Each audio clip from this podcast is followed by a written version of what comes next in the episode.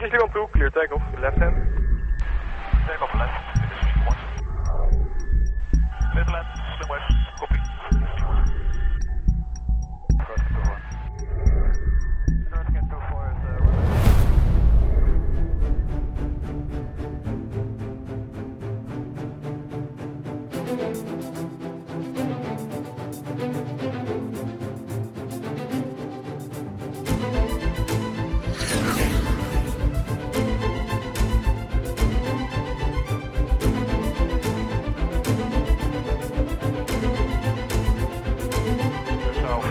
Hello and welcome to the Blue Skies podcast. I'm PR Ganapati, your host. Just 70, Roger, report time southeast, Greenwich, for the midway, and view still like this.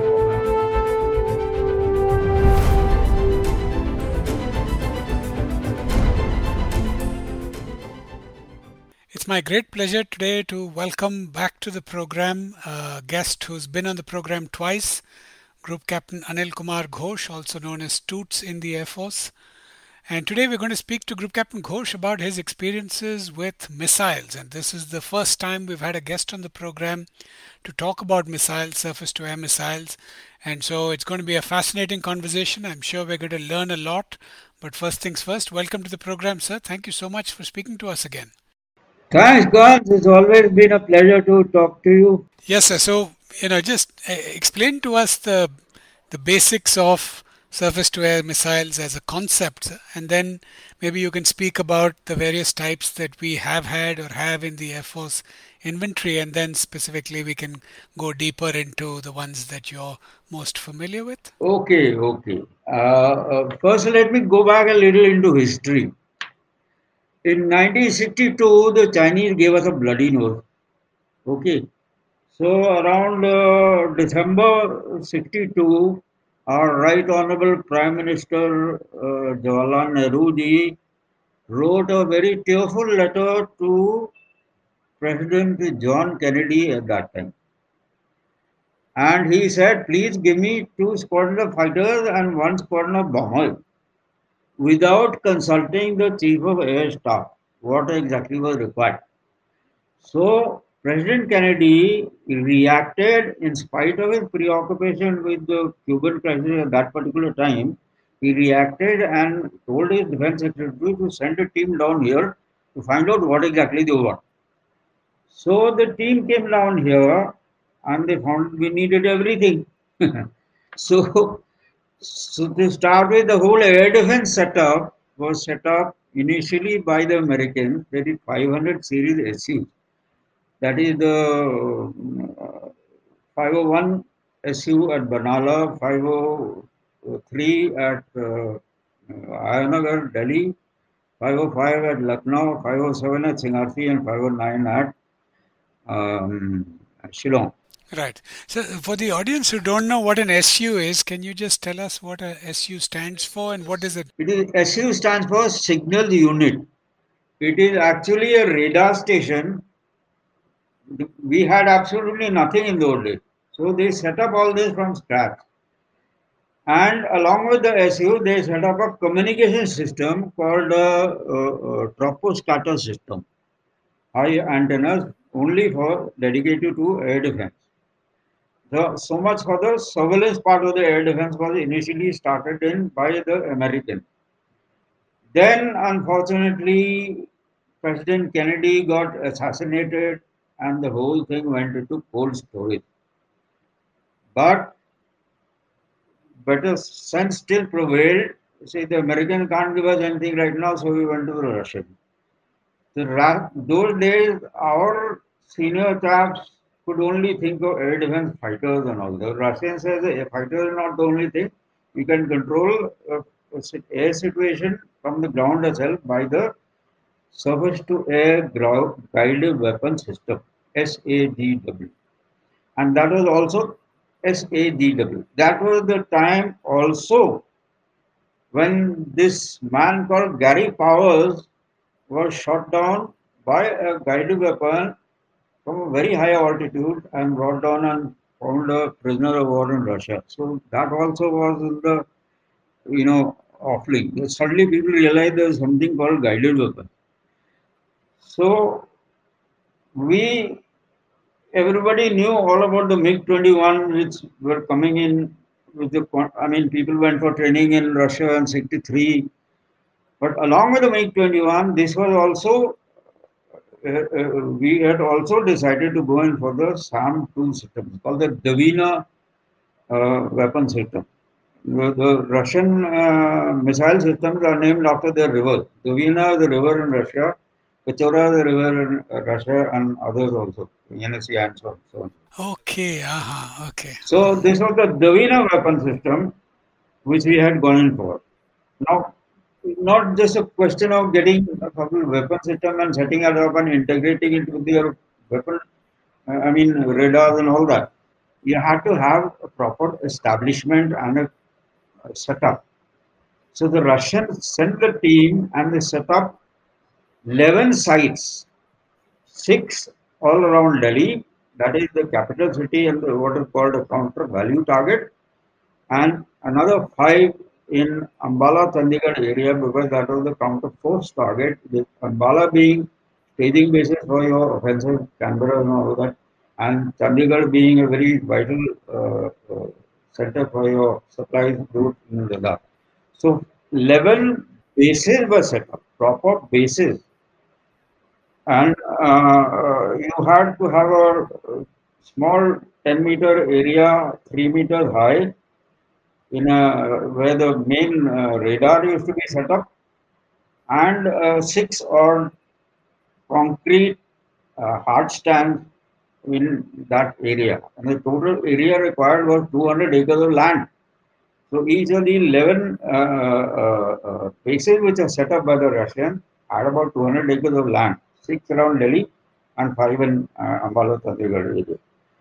So that is how they also. So all this work started in 63 and 64 and by 65 middle the uh, equipment uh, was to be inducted into the country plus the people who had gone to Russia for training were also coming back and setting up the By, but by 65 we were in the middle of the war already. So the the whole setup was about to be set up in the middle of 65 war. It is not fully operational at that time, but in 65 war, about some of the units were set up, especially around Delhi and and these units, like radar stations, were doing actual watches. I mean, uh, uh, there were six squadrons around Delhi, so six uh, squadrons were doing about three squadrons six hours at a time and another three six hours at a time like that. Actual watches controlled by a center in a place called Rajokri, which is also in uh, Delhi. So that was the whole thing uh, in uh, 60, 65 operation is just about getting the stuff on the satellite down. Quite a big major operation and wasn't done overnight, but it took some time.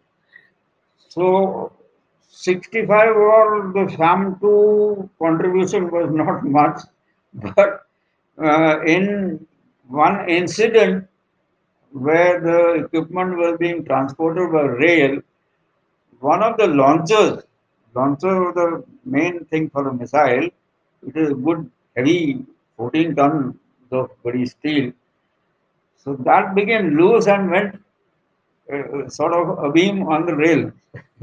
so it knocked off that Raja Ki Mandi bridge, which is in the center of Agra. So that created quite a commotion. So people knew some, something was happening as far as the SAM 2 was concerned. So as a result of this accident, the Russians issued a, what they called a TIB, Technical Information Bulletin, as to what precaution to take when you are moving this equipment up and down by road, uh, by rail. So that was the only contribution in 65 was. Now, after 65. Now, sorry, sir. So, you know, I just can you describe the SA2 system in a little more? I'm coming to that. I'm coming to that. Now, now after 65, when the missiles were settled down, people had no idea whatsoever, including our very senior officers who were all Burma campaign heroes and all that, had very little idea of air defense as well. They only thought uh, air defense was something like Battle of Britain, and only aircraft would take part in that. So 65 and this uh, uh, incident changed all that. But we were out of sight, out of mind, you know, six sites uh, in the distance away from Delhi plus Ambala, and remote places like that. So nobody ever knew what it was. They only knew missile cordon, missile cordon. Now, the bread and butter of a missile cordon is not missile. bread and butter of the missile cordon is the radar. And the radar was a huge, uh, the basic thing uh, was a uh, uh, there were two radars in one actually. One was the main antenna system, and one was a, another steel cabin called the UA cabin. UA cabin, these are Russian words. UA cabin is the main control cabin. And there were two other cabins called uh, a coordinate cabin and a, I mean a control system cabin. Now, the main uh, antenna system was just uh, something like a P12 uh, uh, radar, but it was a different. The antennas were different. One they were at L L shape. One was for elevation and one was for uh, uh, azimuth. Azimuth is same as bearing. So what the guidance MGR is called missile guidance radar used to scan in two different planes, the vertical plane and the E plane, and also had another radar to calculate the range of the target. So what you got was the coordinates, three coordinates, azimuth, elevation, and range. So these coordinates were, were taken into coordinate and the calculation were done, and this provided the in target information. Now you had another antenna on this which which came into action only after the missile was launched. So that was on a different frequency and that provided the coordinates of the missile. So these two coordinates were brought together by the this coordinate system and that is how they defined the guidance I mean, that is where they figured out where the missile had to actually go. They taking the uh, uh, taking the consideration for the uh, speed of the target, the height of the target, and so on, and the speed of the missile, which went up and down, and finally went into up to 30 meters from the target, and thereafter radio fuse, which was inside integral part of the missile, took over and brought it to a point called 10 meters from the target, and that is where the explosion took place. The missile never hit the target, it was a hit in the proximity of the target. And it had a 190 kg warhead. 190 kg, a lot of uh, uh, explosive, 250 pounds of bomb. So it is actually a 250 pound bomb with a body rocket attached to it. And that 250, that produced a cloud of pellets which was lethal for any aircraft within uh, 30 meters of the so that was the whole thing. But basically, this weapon system was designed against the B-52. B-52 is a huge aircraft. So they didn't anticipate that there'd be a maneuver, highly maneuvering target. They didn't anticipate, they didn't plan for that. And the missile didn't have any intelligence or radar or any sort of homing capability. Everything itself. was on the ground. The missile brains were on the ground. So these are, this is the component of the MGR which calculate, we track the target and calculate the position of the target and position of the missile and brought them all together. That was the aim of the whole uh, exercise. Now, uh, the, the, the, as I said, the missile squadron had very little to do with missile. The missile, the storage of the missile, the assembly of the missile, the testing of the system, the fueling of the missile. This is a liquid propelled system fueling was uh, very tricky. We had to store the fuel. The fuel was nitric acid, 98% nitric acid, the oxidizer. And there's another uh, fuel uh, in the which was already loaded on the missile by the squadron. It's a benzene fuel, benzene compound. These are binary fuels. Binary fuel means when you two fuels are brought together, you don't need a light to ignite it. They automatically uh, uh, uh explode. So that is the whole, how the whole system worked. The liquid rocket engine worked on that principle. The binary fuel were brought together, and then the uh, whole process started. And this was a two-stage missile. The first stage was the liquid uh, rocket uh, engine and the fuel tank, and the second stage was a booster, which is a solid fuel. The booster got the initial list of the thing when the uh, missile was launched. It uh, uh, ignited and worked for about three and a half seconds, which carried it about five kilometers or so, five six kilometers or so, and then the booster fell off automatically. Once the booster fell off, then the antennas of the missile were exposed, and then it started getting the commands from the ground. So uh, here a little difference in in fighters when you lock on to a target, when you initially lock on to a target, you say lock on, and then you fire. here, here you lock on only when the missile start receiving the thing. Uh, uh, uh, that is why the guidance officer declares lock on. Then Mama missile locked on is getting instruction from the ground. So there's a little difference in the terminology and the whole concept of it.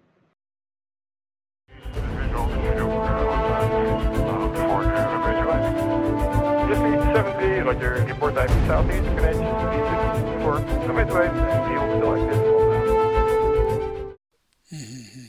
Now, so, you know, um, the missile travels at very high speed, right? Much higher speed than an aircraft, but has very small control surfaces. So it's not as maneuverable, obviously, as an aircraft. The missile speed is uh, in what we get is in meters per second. 200 meters per second is the normal Canberra speed is 0.75 Mach. 240 meters per second is 1 Mach. Missile travels at one uh, almost three and a half times the speed of sound is hypersonic at the final stage. So, but the control systems are still they're vibrating all the time. So they somehow manage to keep the missile on track and uh, uh keep it somewhere near the thing. The, the uh, probability of hit of an incoming target is quite high. Uh, according to the book, it is 98% we provide a salvo, three missile. But if it is receding, if it is in receding mode, then the probability hit drops to almost 30 33%. So it's a theory of buckshot, you know. If, a duck is coming to any fire, the, the initial state, the, uh, the, the density of the lethal uh, pellets will be high. But if a duck is going away from a fire, the density of the uh, pellets will decrease. So therefore, the chances of hit is less. It's of probability. So you know, uh, stand sorry uh, uh, on the surveillance radar or you know the the the you know traditional strategy for attackers is to fly really low to evade radar so what sort of range does it pick it up at what sort of range does the missile have achha, achha. Uh, uh, when the equipment came from russia each sam2 squadron had a P12 radar along. The P12 was supposed to do your initial surveillance and once the radar was picked up, to hand over to the MDR, then the MDR will track you. The MDR was not supposed to do surveillance. MGR could only look in a particular sector. That that only gives you, if you start using a torch in a dark room and start looking all around you, is not a very sensible thing to do. Only when you find out why you have to look, then only you put on the torch. That is the same same principle. The MGR would only focus on the, the uh, initial pickup and then carry on on its own. Unfortunately, somebody in their wisdom took away the P12 from the SAM2 squadron and formed separate units, early warning radar units called the 3101 squadron. That was tragic mistake. and that cut it, the effectiveness of this weapon system to almost one third. And then you blame the weapon system for not being functional. If you don't castrate a man and then call him impotent, okay. So you you you you, have to use the system the way it was designed to be used. You start introducing your own modification, then obviously you're not going to get the efficiency out of the whole system. So what happened was in 65, we, we didn't really learn this lesson, but by the over the years when the I mean uh, this uh,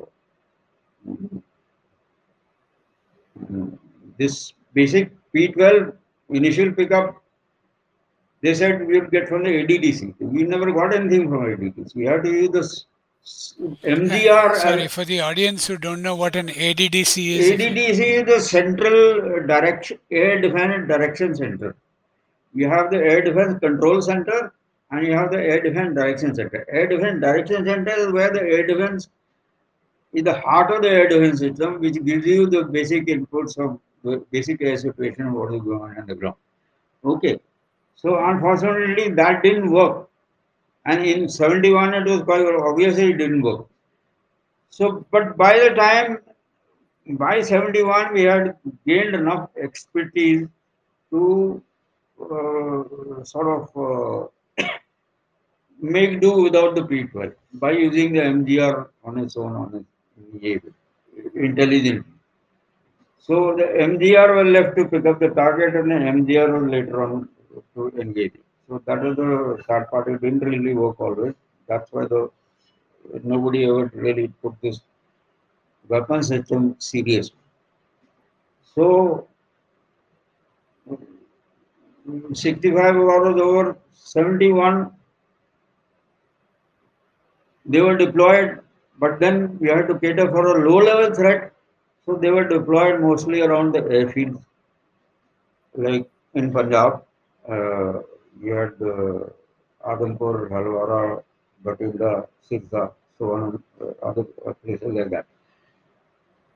But here the SAM2s had to be deployed not in the proper uh, cement, concrete casting. They were deployed in the open field.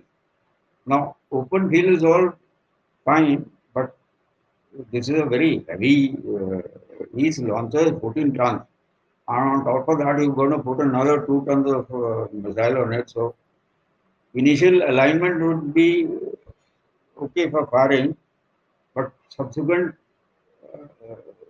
firing loading there will be problem. And after each firing you'll have to align the thing what they called uh, otherwise the, the uh, the missile and the launcher had to space in uh, same direction. And the limitation was only 2 mils 2 milliradian so if the if it is outside the 2 mils then the radar be looking somewhere else and missile going some other so they're very tricky. Nobody really understood this. So it became very difficult for them to you know keep things in proper shape. So that's how it uh, happened in, in 71. But however, let me uh, tell you the story of uh, an engagement in Adampur. Uh, 61 squadron, which had this MDR and six launchers and six missiles, were deployed in uh, one place in Adampur, one end of Adampur. And this was on third night, third and fourth night. And third and fourth night, uh, P12 was not there, but the MDR picked up in a particular direction some faint, uh, flickering uh, pickup around about 100 kilometers from Adampur. So that morning, there was a sort of uh, incident which uh, made everybody a little. The morning, uh, one Avro aircraft came in without proper clearance and all that.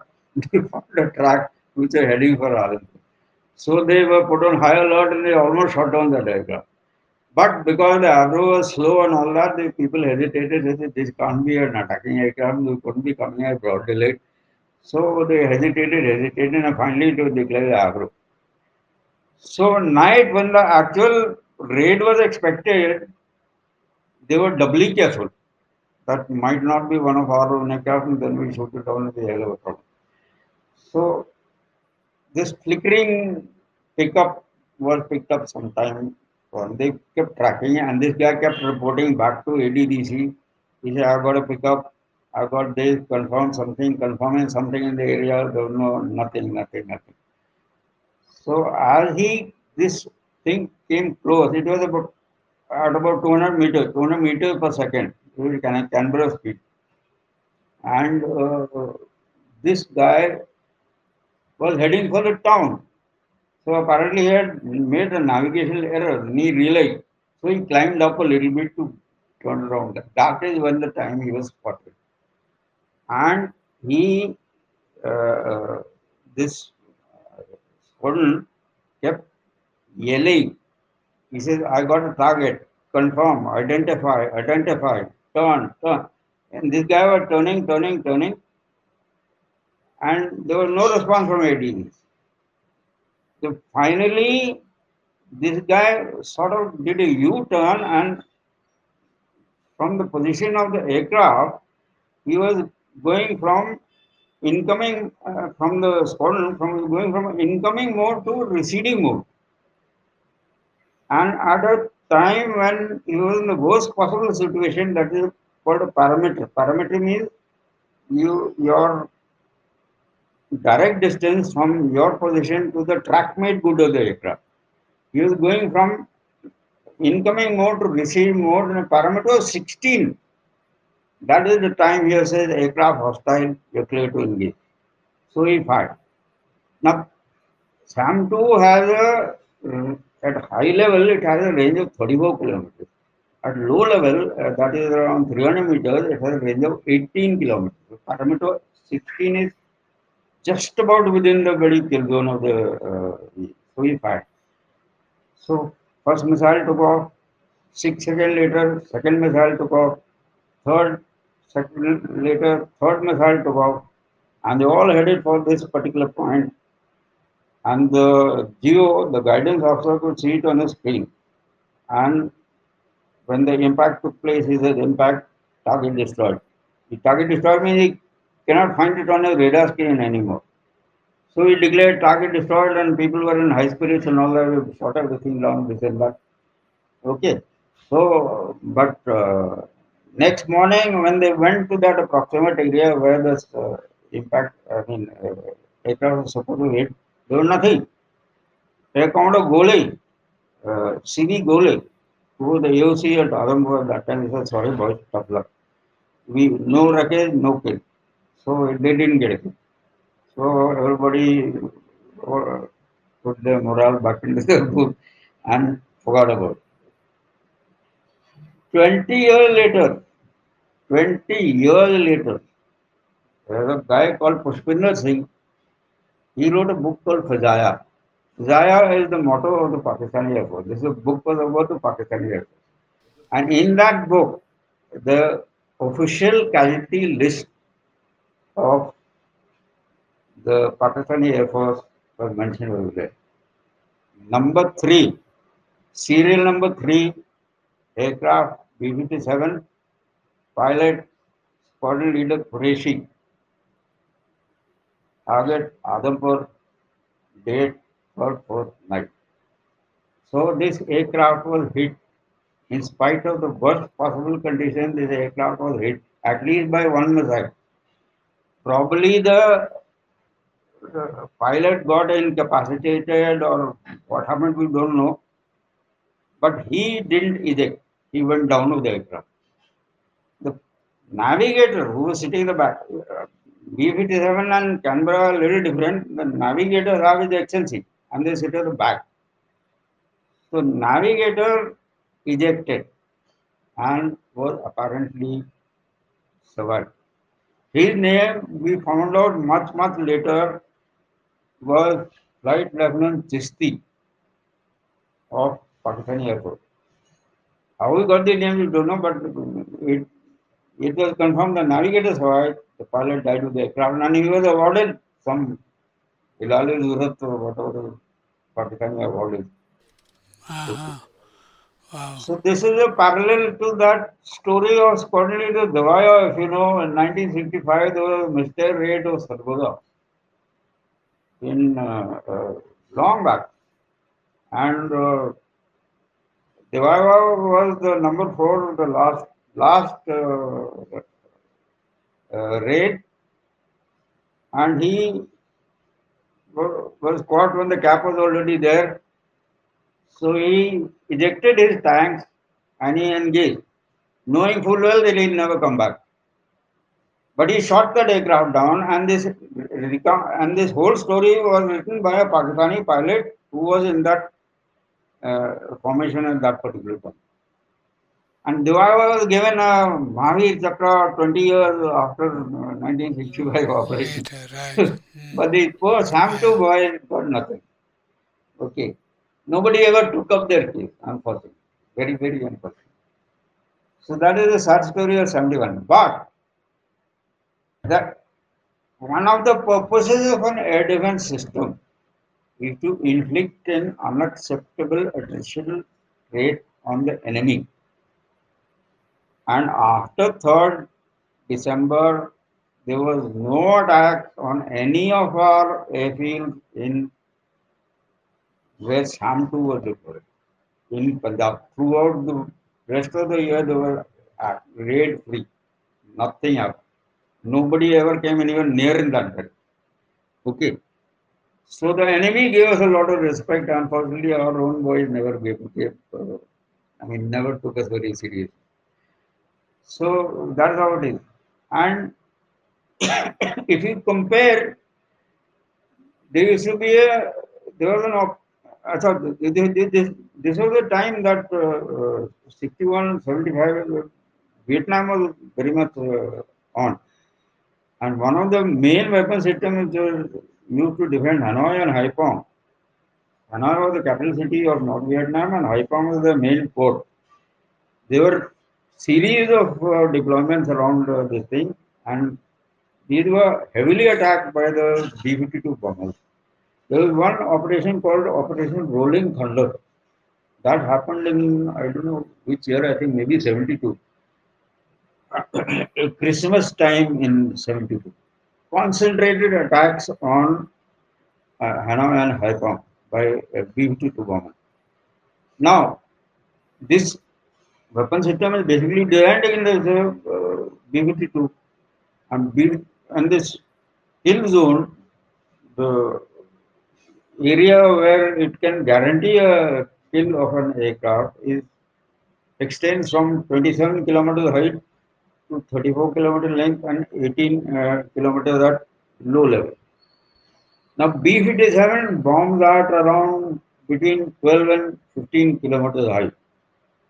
And once it is committed to a bombing run, it cannot maneuver much. Okay. So you see in a so suppose you're in Hanoi and you see a target you level 15 kilometers height and 15 kilometers speed. It is textbook sort of uh, conditions for an engagement. So, but unfortunately, what the Vietnamese were doing, they were firing only one missile, but they probably had some supply chain problem or something like that. Once they got their act together and started firing three missiles, that B-52 was guaranteed buddy hit. If not brought down, then probably fatally damaged. Okay. The after the operation, the operation lasted for 10 days. In 10 days, the Russians claimed 32 B-52, where the Americans admit 16 lost. Confirmed. So the real figure is between 22 and 24 aircraft lost, along with the crew. That sort of loss, even the Americans could not take. They had to call off this uh, episode. Okay. But they never admitted that this was because some took, but whatever it was, they, they just called it off. They couldn't take any more losses later. and they never had any uh, operation like this, uh, Operation Rolling Thunder, as they called it. So that is the one story of SAM-2. Unfortunately, we never had anything in that scale. But the SAM-2, whatever it was, it was a deterrent for the enemy at least. It's not, we never took it seriously, but the enemy took it seriously. And that was what was required.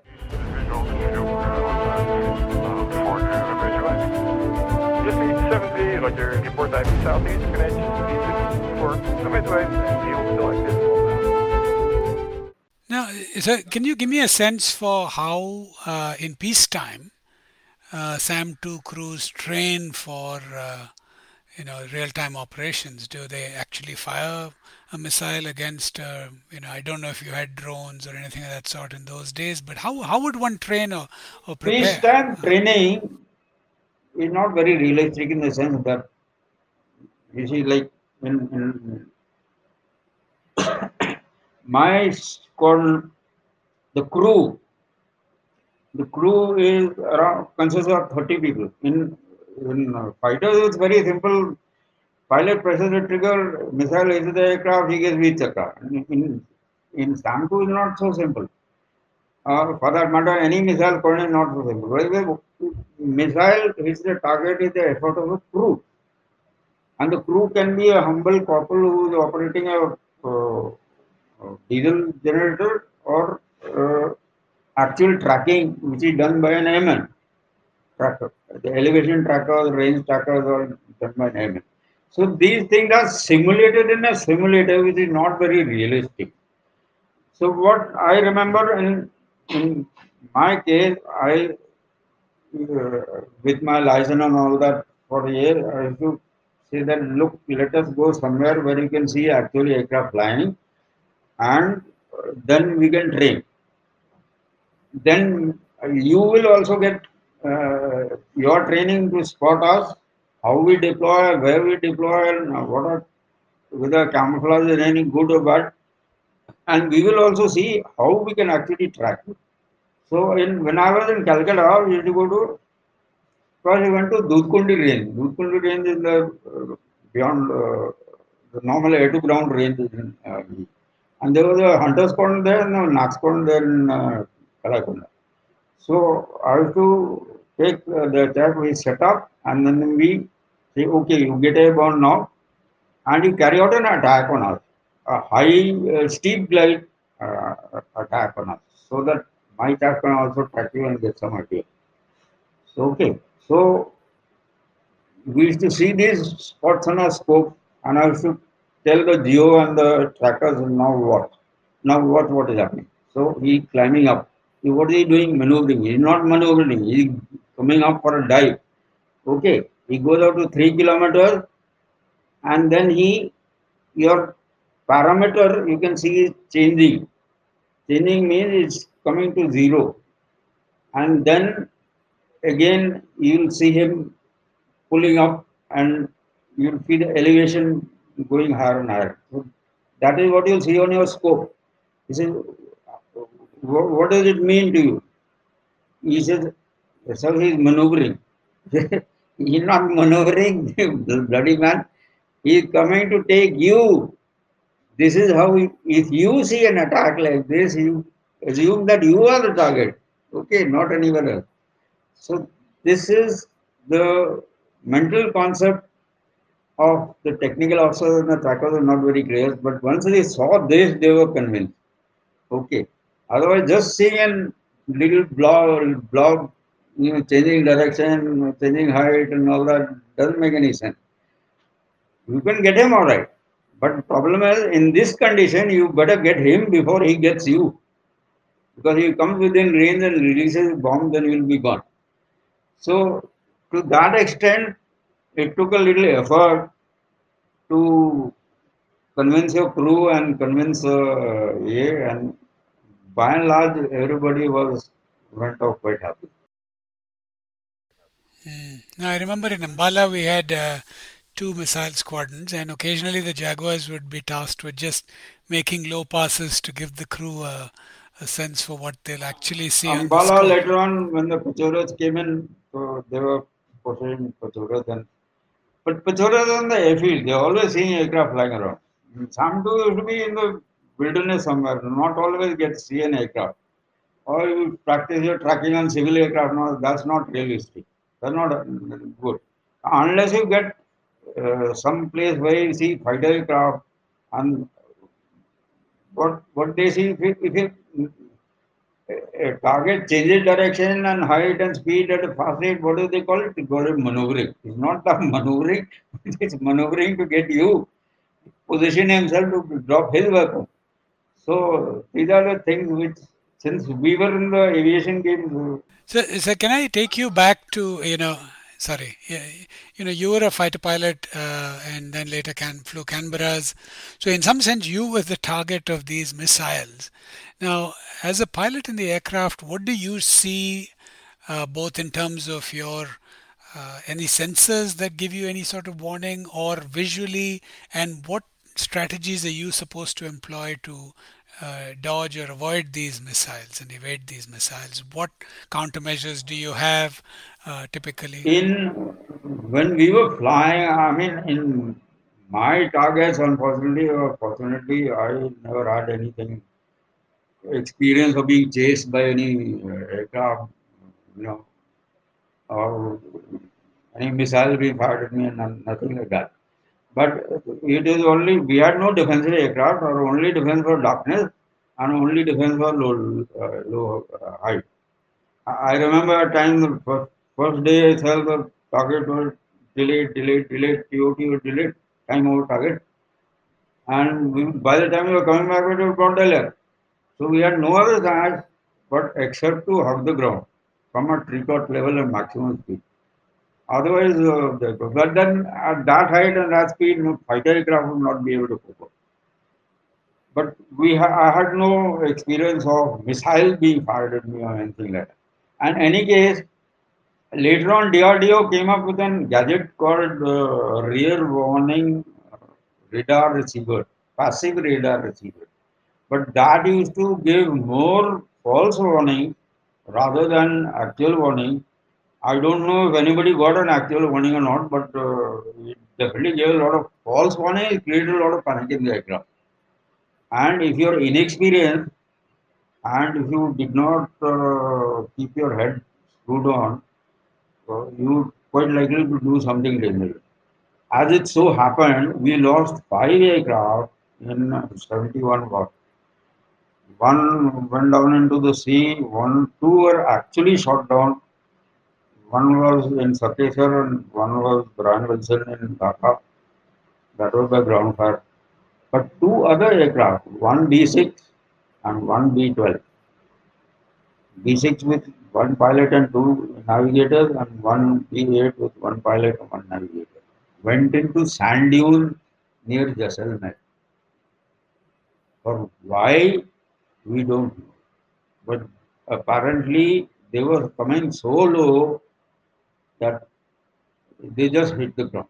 Now, why did they come so low? Probably because of this uh, rear warning receiver, which indicated that somebody had locked onto you. That could have been one purpose. Both the aircraft had that uh, well. So, therefore, this sort of uh, defensive equipment wasn't much of a help. It was hindrance and a danger, positive physical danger. So, two loss of two aircraft totally unnecessary, totally unnecessary. So that it happened. But anyway, that's it happens in war as it is. Unfortunately, 65 uh, the weapon system was introduced. By 75, you are still importing the stuff. But again, somebody in their wisdom wound up the 7 BRD where the overall is to take place and wound up our training institution and DWTI where the training is place. So without fresh input, the system died a natural death. And that was a time when our expertise was better than the Russian. We could maintain the equipment better than they did and get things out of it they couldn't have ever imagined. Like, for instance, uh, uh, low level uh, engagements. I've seen in Suryalanka, Sri Lanka where we have to go for uh, our Suryalanka was our range that was near Guntur. The, uh, where the actual firing, live firing of the uh, missile to take place. Over water, the minimum height, minimum uh, uh, height of the uh, engagement be double the height in the land. That is 300 meters over the land is over water suppose is 600 meters over the land. But I have seen missile engaging target just 50 meters above the sea. You know, in a, in a target, you drop a flare, the flare comes down on its own, so you track only the elevation. Uh, range more or remain the same. The elevation, I mean, the azimuth remains the same. Azimuth means bearing. So, you fire when the thing is just about 100 meters over the sea, even less than 100 meters, it, it will engage. So that is because the tuning the system is good. So In fact, managed to kill a few dolphins of all this is hard part. Well, later on when we went to see this. But uh, that is how it is. And we, uh, I mean, our knowledge and our expertise was at its peak when somebody said, wind up, go home. I mean, ridiculous. The, there was a very senior officer who was uh, who had gone to Russia with long to brought in the. Now he had some ideas of his own. Has not come to re re replace the SAM2. Pechora has come to combine with the SAM2, make it a cover the dead ground of the SAM. The SAM2 dead ground was quite a bit, almost seven kilometers from uh, the bay. The Pechora should have covered that distance, and with that, we have been a very potent weapon system, which have carried on for at least another 10 years, it was allowed. When the SAM2 wound up here in India, Moscow is still being protected by SAM2, not to mention SAM3s and other. But this was not the original SAM2 which brought down Gary Power.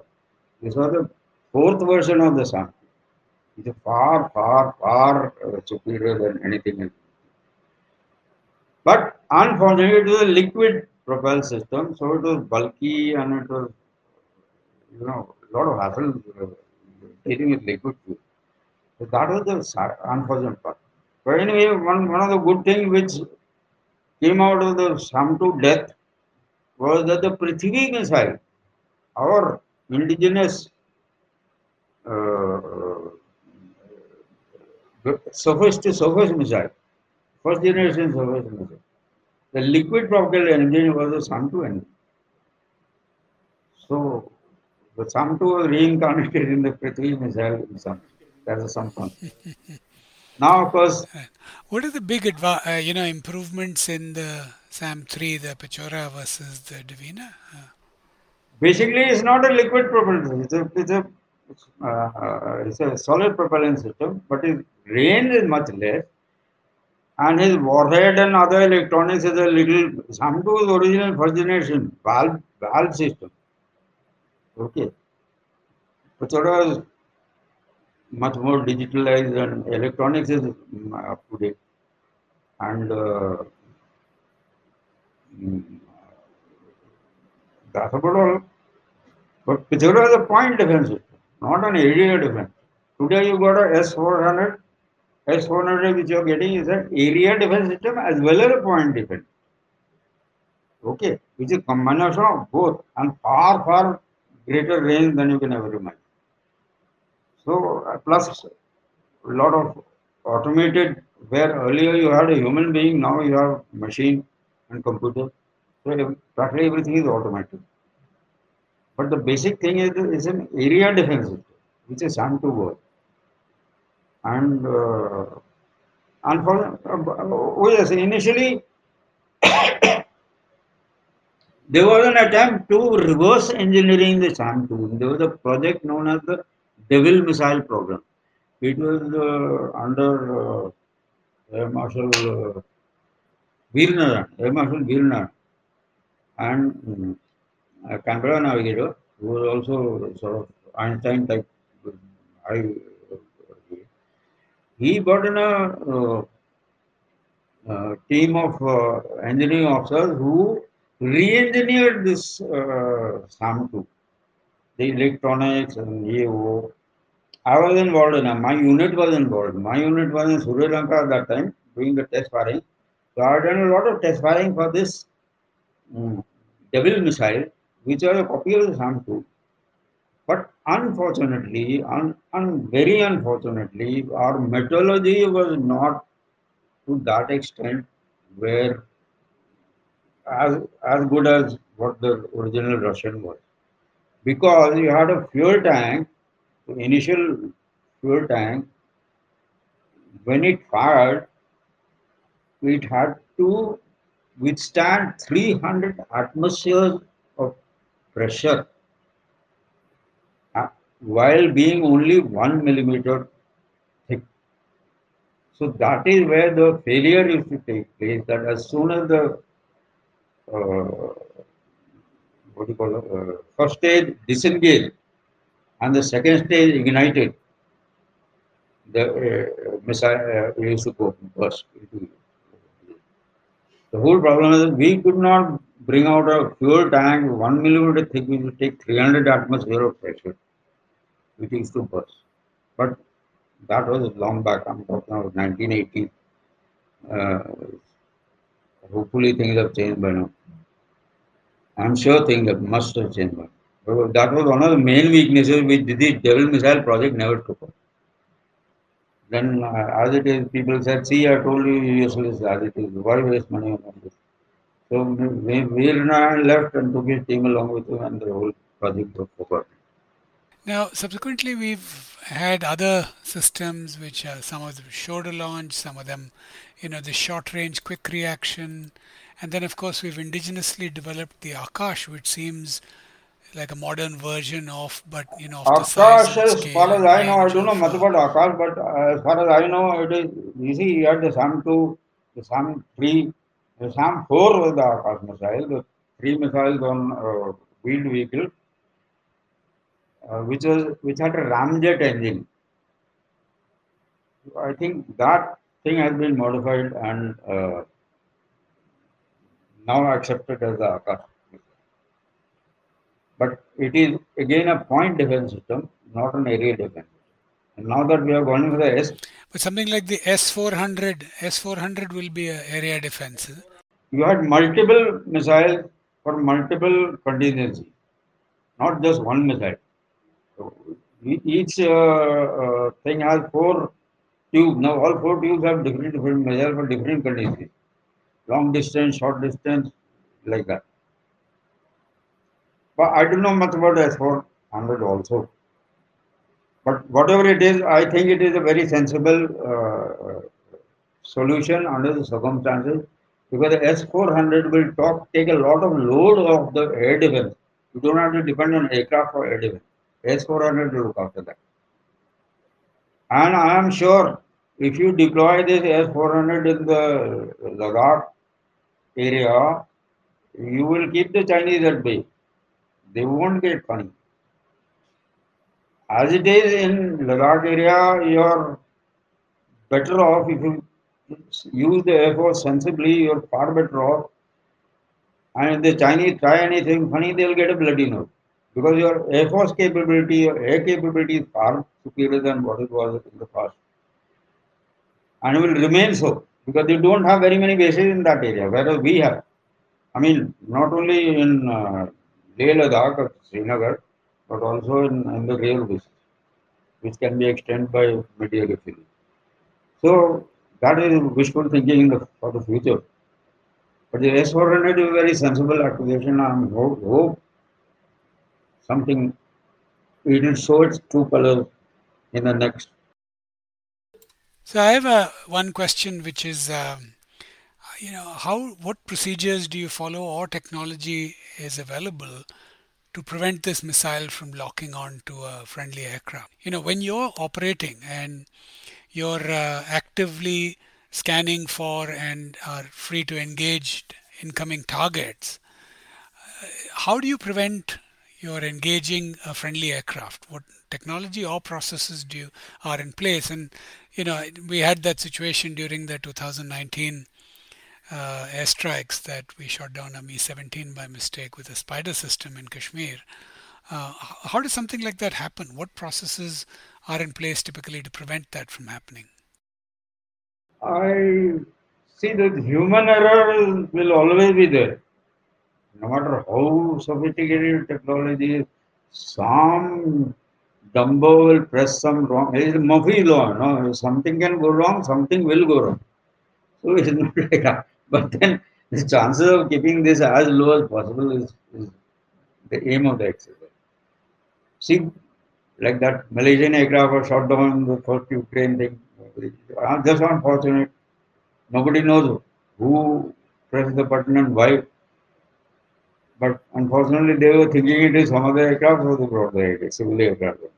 So all these these sort of things happen in spite of the best efforts to keep probability of such occurrences as low as possible. Super. Thank you so much. So this has been very enlightful, uh, enlightening, uh, because you know the first time we're speaking to somebody who's operated surface-to-air missiles, and it's really been uh, education. Really, you know, grateful to you for this conversation and for a lot we've learned today.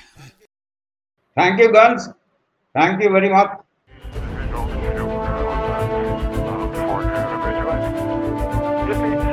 Roger, report time southeast, connection, Well, folks, that's all we have time for this week.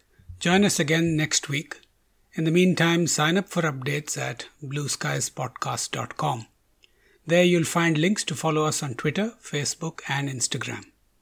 You can also write to us with your comments, questions, suggestions, and feedback from the website or to blueskies at prganapati.com. Subscribe to the podcast on any podcasting platform such as Stitcher, Google Podcasts, Spotify, Apple Podcasts, and even on YouTube. If you like what you heard, share it with your friends, give us a rating in your favorite podcasting app, and write us a review. It will help other people find us.